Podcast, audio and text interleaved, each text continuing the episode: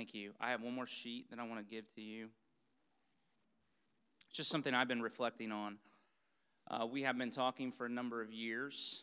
Oh, and I should say, while they're passing those out, let me just make a couple of let me make a couple of things, a couple of comments on major initiatives that are going to happen in 2018 that you can be praying for as well before we get into this.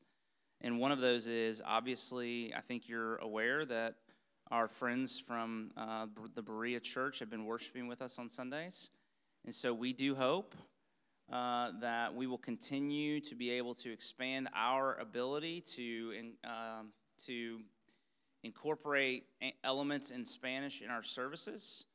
Uh, to, to, to, you know, to do those things so that we can reflect while they're at least with us uh, the multi, multiculturalism that is true of our city. Over 20% of Winter Haven is, uh, is Spanish speaking, and that's just documented. That's, that's those that we know.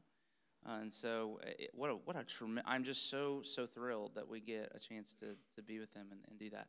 Our hope is that sometime this year we will be relaunching them back out uh, with Oscar, and that they will that they will be a sister church of ours, a congregation of ours in the city, reaching uh, Spanish-speaking peoples and becoming a launching pad for other uh, for other Hispanic um, ministries and churches in Poinciana and Haines City and Lake Wales and wherever it is that God would call us to. That's our hope. So that's going to be a huge thing. That's going to be a really, really big deal that we get to do this year. So that's really great. Um, the other thing that I just just to put in your ear is is our if you've been here the last couple of weeks, you know that it's been pretty crowded. Um, capacity of this room is 265 people.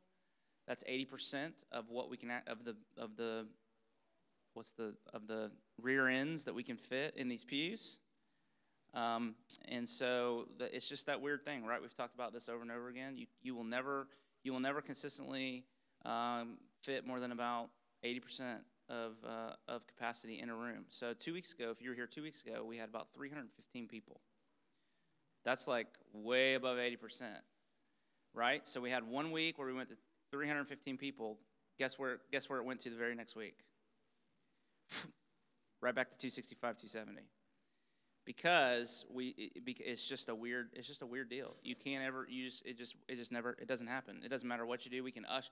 So we, t- can we usher better? Can we, can we kick the kids out earlier? Can we have the officer stand? I mean, no matter what, it, it really, it is a, it is a strange phenomenon that no matter what you do, you will never have more than about 80% of capacity in a room.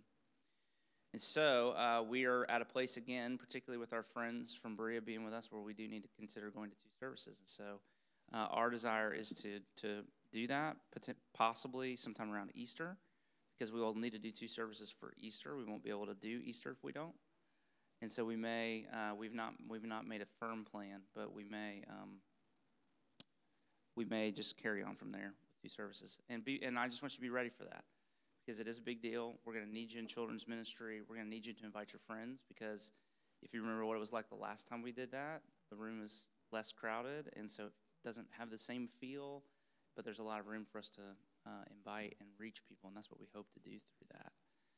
Uh, and so um, when we, but but what we're going to do is when we go to two services, well, I shouldn't, you know, it's one of those things. Never say never. I'm about to say something never that I probably will like have to eat crow for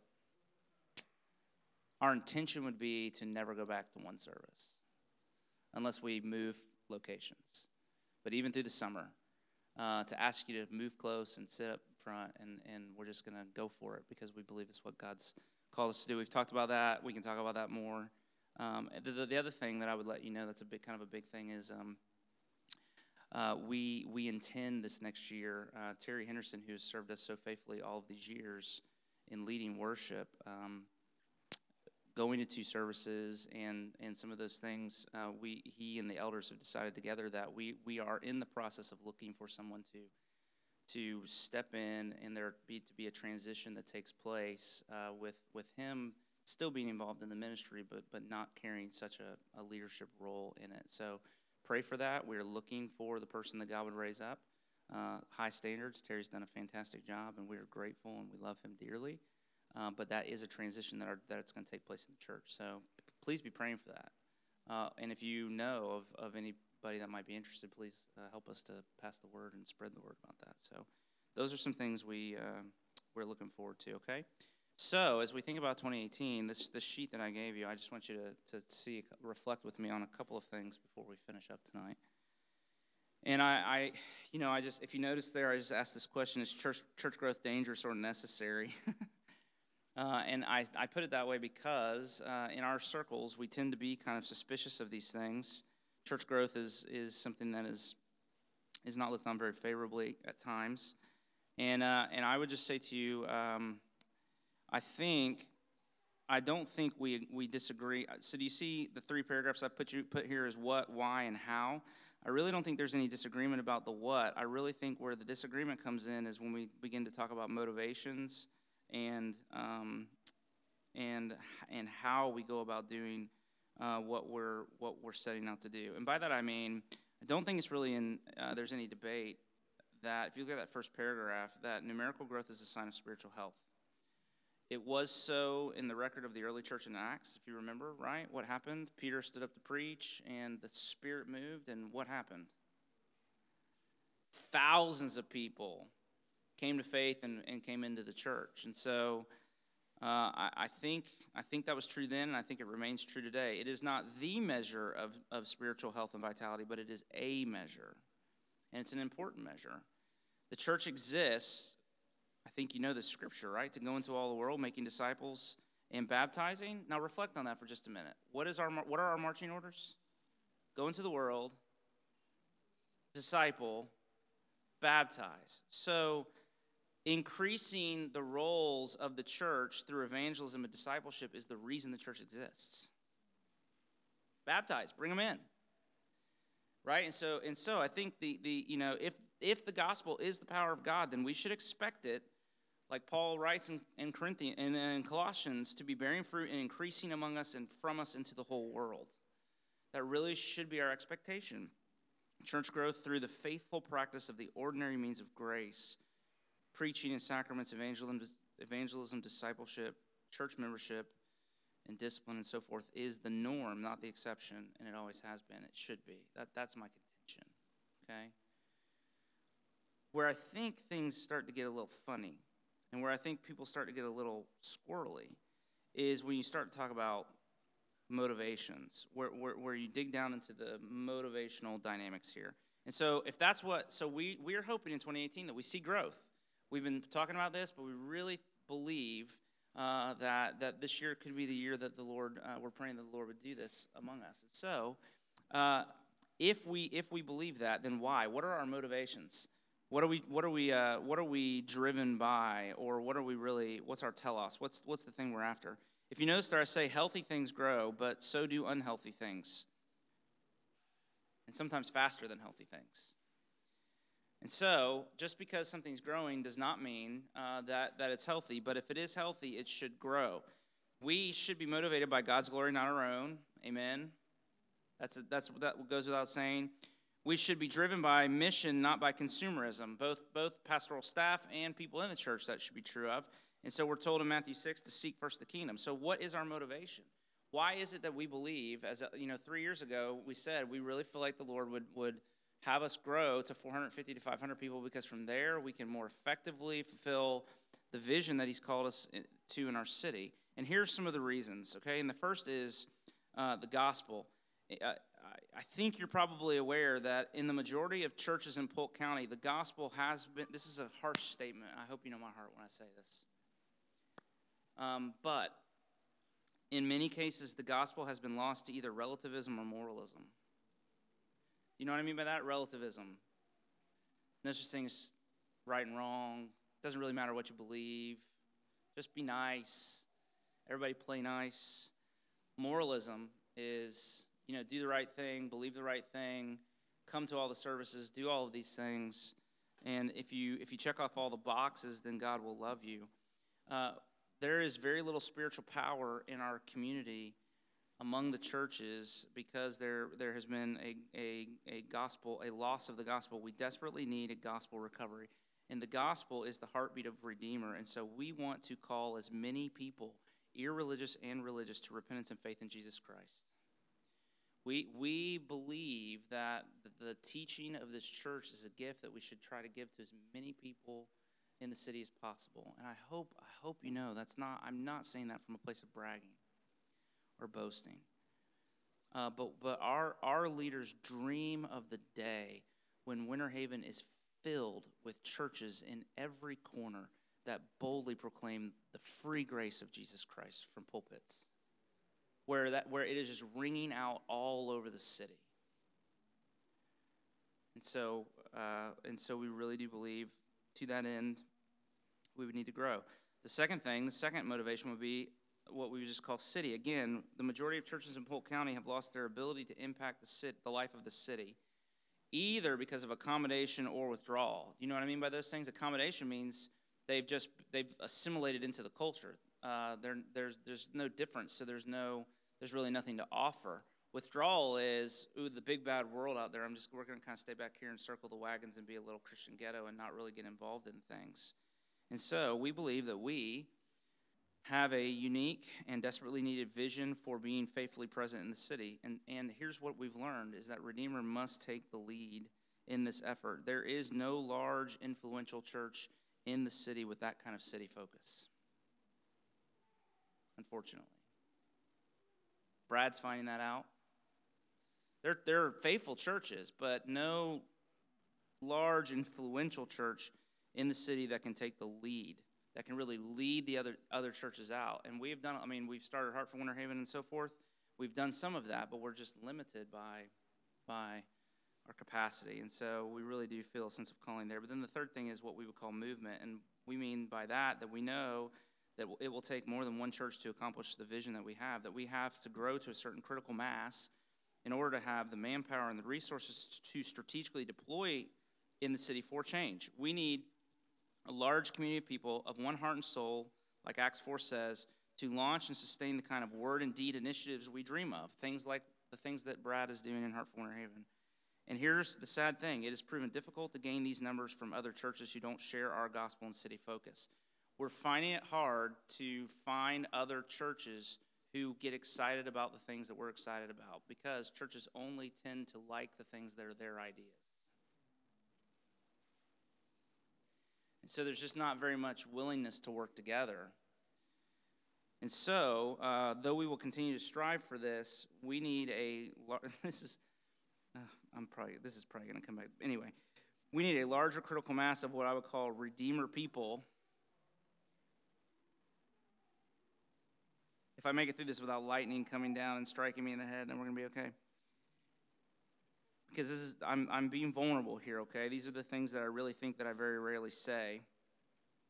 We need a larger critical mass of redeemer people to overcome the inertia of the religious community in our city. And so we and so we believe those are those are good reasons. Now warnings a warning is that as churches grow they usually become more insular and so the temptation is to become more organized more staff more or just better programs and so forth towards the needs and wants of those inside the church what happens when you do that is it erodes mission. And so, as, as a church achieves success in long term stability, it's almost impossible for it to, to not begin to exist for itself and its members. That's the tension.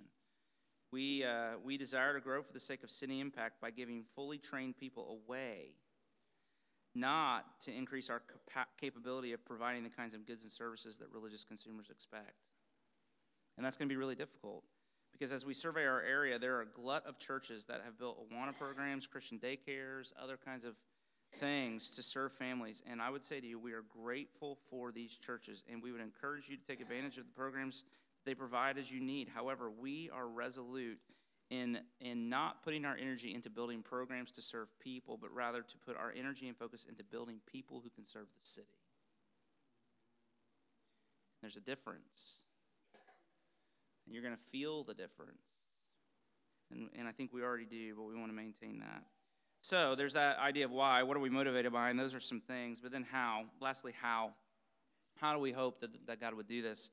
And here I, I, put, I just said this you can grow a church through revivalism, and you can grow a church through revival. Do you know what I mean by the difference between those two things? Y'all not talked at all. Let's, what, what do you think is the difference between revivalism and revival? Anybody know? You know?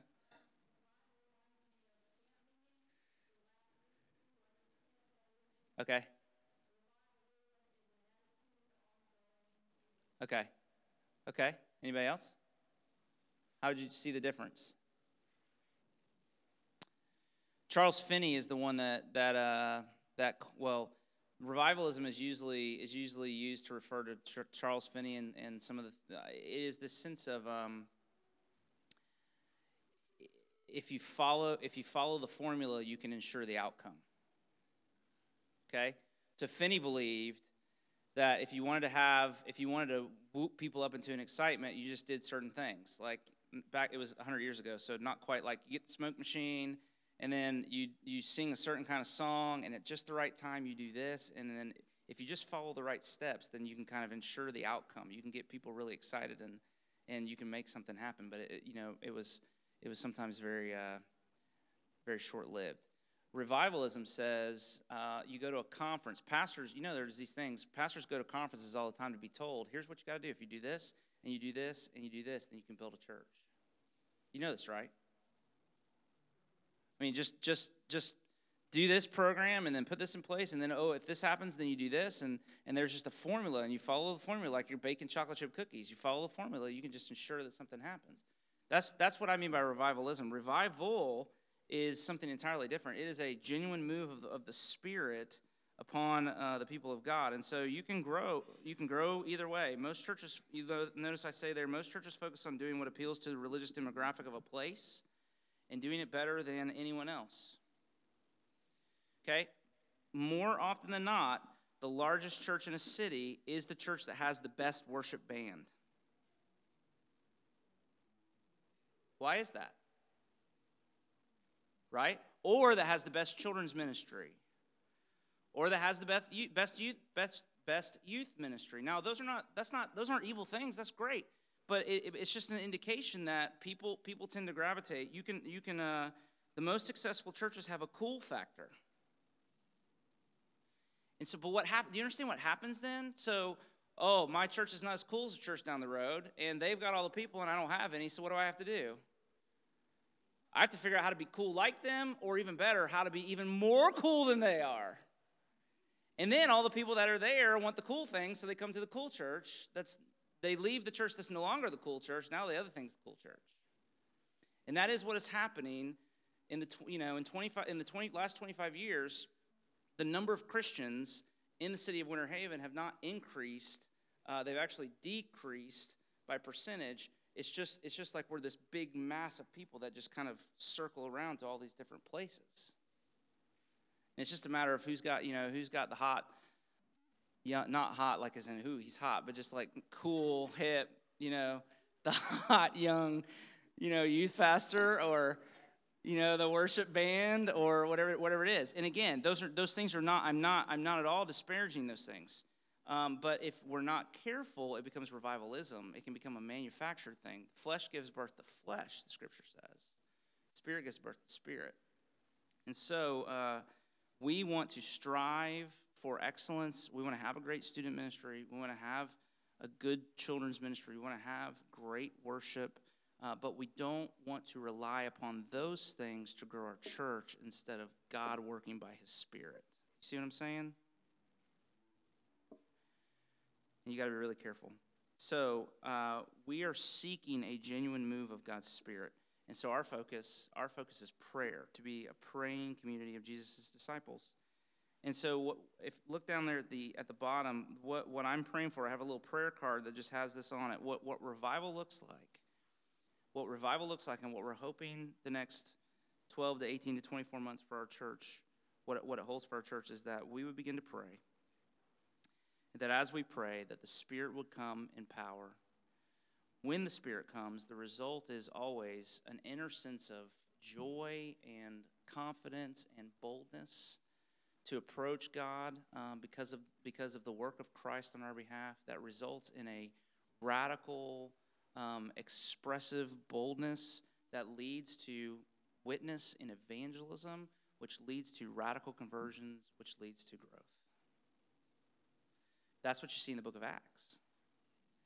And so, what we're hoping is that if we would pray, the Spirit would come, and that the result of the Spirit really coming would be that we would get so excited about what He was doing and we would get so free from our fear and our, our self concern, that we would begin to look around at our neighbors and our friends and the people we work with and the people we play baseball with, and we would want every single one of them to know about the hope that we have and about the good news of, of the gospel. And we would do everything we can to share that good news with them and to bring them to church with us and to want everybody we, we could possibly get to be a part of what God was doing among us. Does that make sense? And out of that kind of boldness to begin to see not just a segment of the 17 to 20 percent of the people in the city that are already Christian just leave church and come here, but but some of the 80,000 people in the city of Winter Haven who have no affiliation with the church. That, that our growth would be from God working in our hearts to begin to invite those people that live next door and that go to school with us and that are at the baseball field or whatever, that we would come uh, to, to see them come and embrace the gospel and be a part of us. Is that, is that see saying? Prayer that leads to spirit, that leads to boldness, to witness, that would lead to conversions, that would result in growth. And the growth would be just this that we would grow deeper. In other words, more and more gospel character and competency among us, that we would grow larger, as we've said, that we would grow younger, uh, that, that our church would be a church that when our kids go away to college, they dream of coming back and being a part of this church in their young adult years. That's what we want. And that we would uh, grow more diverse. We've prayed that. God's answered our prayers. Uh, and we're grateful uh, for how He's doing that, and we pray He continues to do that. But we believe if God would do that, then that would be something that we could rejoice in. Right? Now, I went just a little over. Thoughts? Thank you. I'm sweating. I don't know if that's what you mean. It's hot up here right now.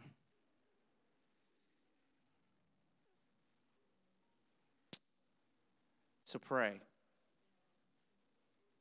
Pray. Begin to dream about the people in your life that need to hear the gospel.